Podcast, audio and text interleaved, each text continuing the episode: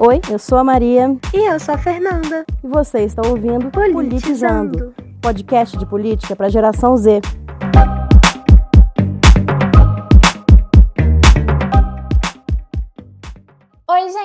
é mais um especial de eleições do Politizando. Só que hoje a eleição que a gente vai falar é outra. É a eleição dos Estados Unidos, que a gente tá falando muito essa semana, né? Então, não podíamos deixar de falar, nem que fosse um pouquinho sobre isso. Até porque é um sistema muito doido, né? Muito diferente do brasileiro. Maria, então, é, você podia começar falando como que funciona a eleição americana pra gente, de maneira geral? Oi, Fê. É, tá, beleza. É, então, é, eu vou explicar aqui e vou tentar simplificar ao máximo, mas na verdade não é tão complicado assim não. O pessoal faz muita confusão, mas é mais porque é diferente do que porque é complicado, entendeu? O lance é que nos Estados Unidos a eleição é indireta.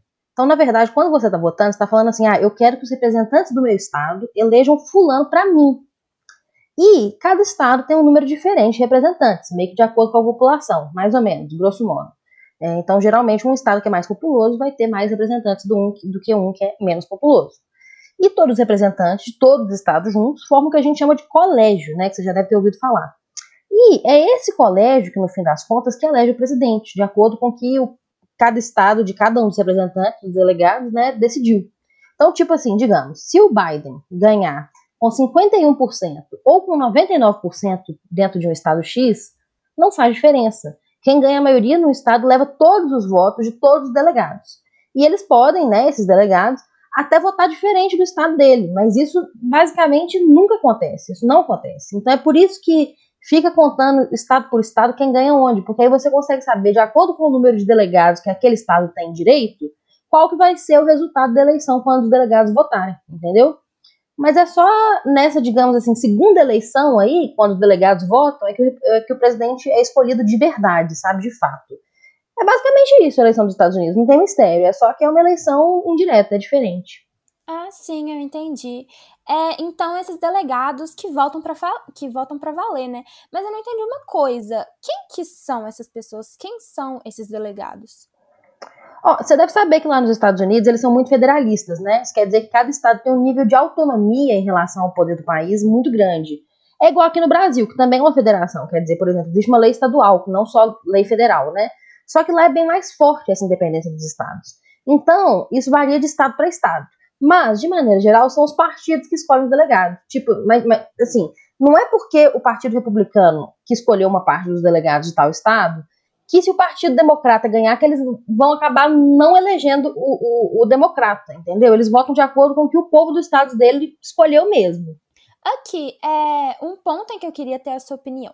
É porque você disse, né, que nada realmente impede que os representantes eles votem diferentemente do estado deles. Por mais que isso raramente aconteça. Mas eu não sei, juro. Quando você fala isso, eu não acho uma boa política. Me dá uma impressão de que o seu voto, ele não faz realmente diferença, sabe? Se quiserem ignorar 100%, eles podem. Mas na prática, não parece tão ruim assim.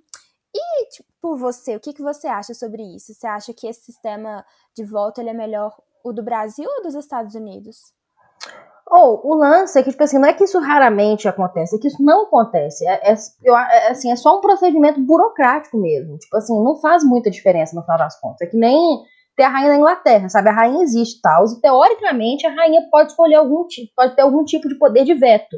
Teoricamente, a rainha ela pode impedir um primeiro-ministro eleito de assumir, é prerrogativa dela. Só que na prática isso nunca vai acontecer, é só uma formalidade.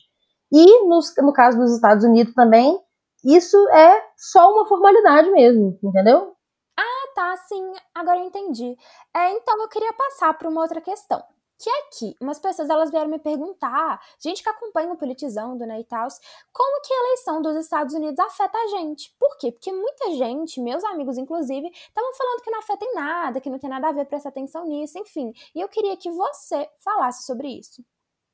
Ou, oh Qualquer eleição americana, não só essa, tem o potencial de afetar muito o mundo todo, não só a gente, porque os Estados Unidos é o centro do mundo capitalista, né? Quer dizer, o centro do mundo que é capitalista.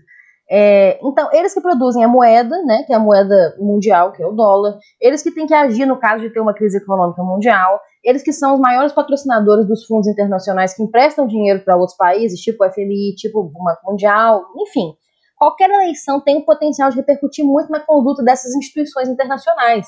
porque o que é o centro do mundo e do dinheiro, quem é o hegemona, são os Estados Unidos. E aí, se eles caem, o mundo inteiro cai, entendeu?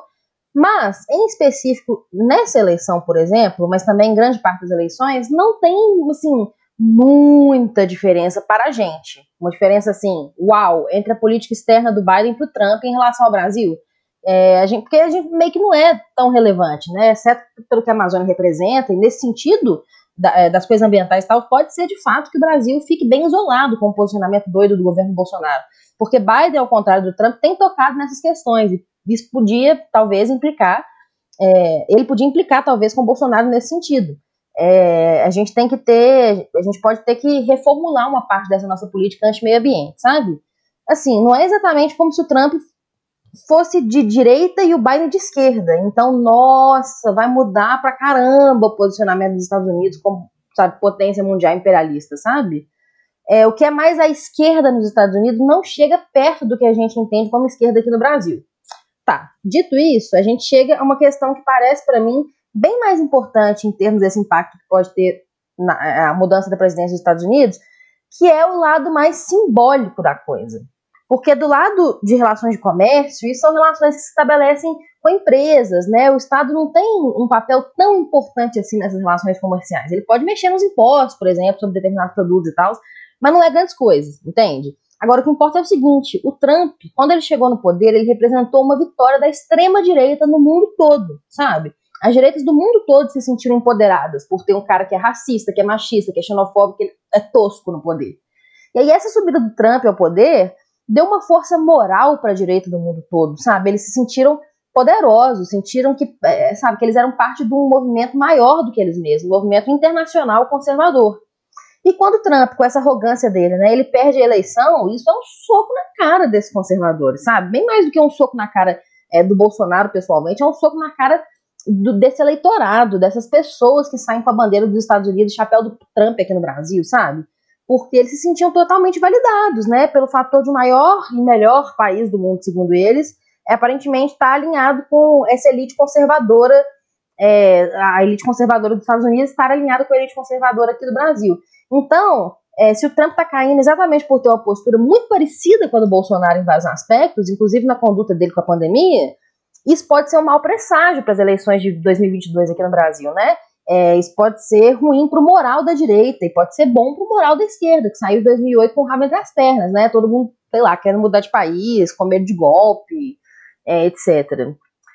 Mas também, assim, os conservadores americanos, essa onda da direita americana, isso vai continuar estimulando os doidos aqui de qualquer jeito, né? Sem dúvida. Mas é uma vitória simbólica muito importante, no final das contas.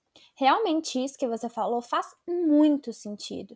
Eu vi gente falando que o Trump como presidente e o Biden era a mesma coisa, eu fiquei tipo assim, gente, não, sabe? Não mesmo. Mas quando você explica a razão, fica bem mais claro para poder entender. Principalmente igual você falou, não é a política dos dois em si que é diferente, é o que, que significa simbolicamente o Trump ganhar ou perder.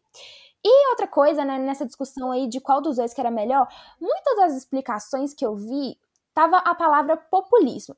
O meu amigo Google fala que é como se fosse um presidente, por exemplo, que tem muito apoio popular. Eu lembro muito é, disso, inclusive, de quando eu estudei sobre Vargas. Enfim, é, depois que saiu o resultado da eleição, eu vi uma matéria que falava que a vitória do Biden freava a onda populista que vinha junto com o governo do Trump. E eu acho que isso me deu uma confusão, porque, em outras explicações, eu vi gente falando que o populismo era um termo usado para poder se referir a esses políticos e tals, mas os políticos de direita então, o populismo, ele é só de direita? O Lula, por exemplo, que tinha muito apoio popular, eu posso usar o termo populista para ele? Nossa, é... essa pergunta é assim, é pergunta de um milhão de dólares, né? Olha, nos últimos tempos eu tenho estudado muito sobre populismo, né? Sobre o uso dessa palavra, sabe?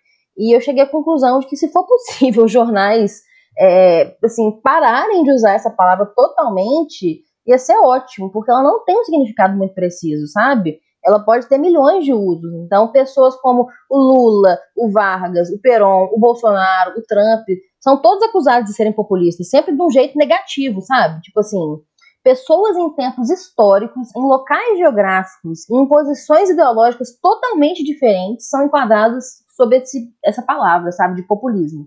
Então, a minha impressão é de que é um termo aplicado mais para poder manchar a imagem de alguém do que para poder falar alguma coisa sobre o projeto político dessa pessoa, sabe? Alguma coisa do tipo. Do tipo, geralmente, quando eu leio um texto de um jornal ou revista ou algo assim, que usa a palavra populista, o que eles querem dizer é pessoa que tem muito apoio popular, mas que eu não gosto. Porque se fosse uma pessoa de muito apoio popular que a pessoa gostasse, ela não ia usar a palavra populista, ela ia escolher um outro jeito de chamar essa pessoa, entendeu? Então tem essa referência a um apoio popular, que é associado à palavra populista, mas o uso dela é sempre muito mal feito. As pessoas usam sem definir o que elas entendem como populismo e como populista, sabe? Como se o significado disso fosse claro. Igual quando a gente fala de fascista ou comunista, mas não é, é outra coisa, não é nada claro. Inclusive eu falei que eu, que eu pesquiso isso, né?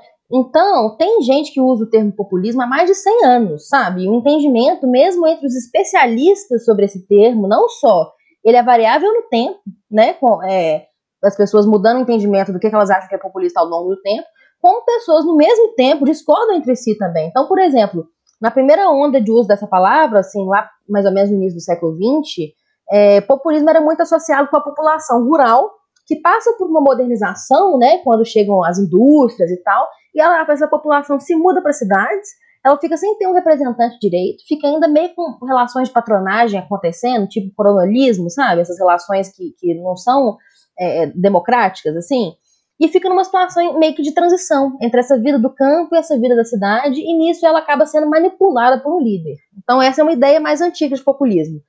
Depois, o populismo começou a ser também mais associado com, com um moralismo muito forte, é, com uma pauta meio que conservadora, sabe? É o que a gente vê quando a gente fala de Jânio Quadros como populista, por exemplo, ou até mesmo com o Bolsonaro, né? Só que hoje em dia tem uma parte das pessoas que pesquisam sobre isso que acredita que o populismo está mais ligado em você ter um discurso que cria assim dois campos opostos, uma polarização entre o eu e o outro, entre o nós e os outros. Você estabelece assim quem faz parte do povo oprimido e quem quer elite corrupta e você explora essa rivalidade, entendeu? Então, nesse sentido, tem autor atualmente que fala que meio que todo governo é um pouco populista porque cria esses inimigos, sabe? Cria essa noção de uma pátria única, de um povo único, que na verdade não existe, né? Isso nunca é real, nunca tem essa homogeneidade.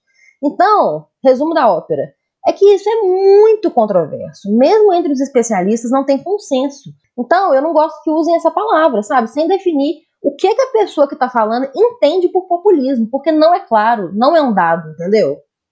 Nossa, entendi. Tipo, tem umas coisas, tipo esse termo, né, que eu tento descobrir sozinha pela internet, e o que, que eu me sinto? Burra, porque não faz sentido. Quando você junta as informações de vários lugares diferentes, tipo assim, não, não, não junta, sabe? Não faz sentido realmente. Mas o bom é que o problema desse caso não é comigo. É, isso me dá muito o que pensar, na verdade, porque é um termo que é muito usado na escola, em conteúdo de prova de história que eu falo. Então, não é, ter um significado assim meio indefinido é bem ruim para quem tá aprendendo isso agora e tá tentando usar isso para poder entender a política atual de tudo, igual eu tentei fazer e não deu certo. Oh, mas aqui, é, porque quando você aprende, né, se eu fazer um parênteses, porque quando você aprende isso na escola, populismo, a gente está referindo a populismo como um fenômeno histórico, sabe? Foi populismo localizado, tipo assim, na América Latina no início do século XX, com esses líderes tipo o Perón na Argentina e tipo Getúlio Vargas. Então isso é um jeito de um historiador entender o que é o populismo. Ah, o populismo foi uma coisa que aconteceu em tal momento, em tal lugar, entendeu?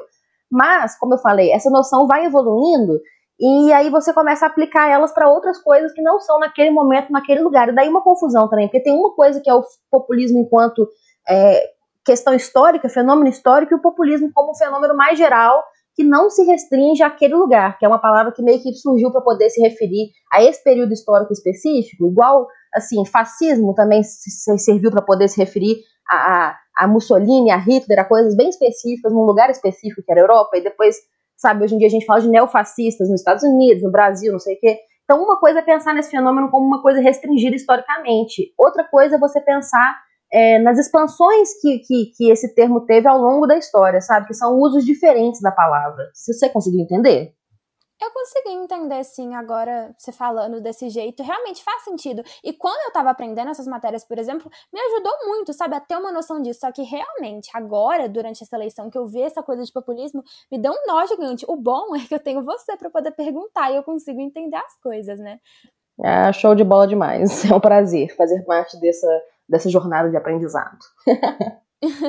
então, gente, é, conclusão em relação aos Estados Unidos. Vamos observar o que, que vai mudar quando o Biden tomar posse, mas uma grande mudança, na verdade, ela pode acontecer daqui a dois anos na próxima eleição presidencial do Brasil, né? Até lá a gente vai aguardar. E, inclusive, até isso acontecer, dá uma olhada nos nossos últimos conteúdos, porque a nossa eleição já é essa semana. Abraço para todo mundo aí e até a próxima segunda, quando eu vou ter certeza que você já vai ter votado em um candidato que te representa e você acredita que ele vai fazer a diferença.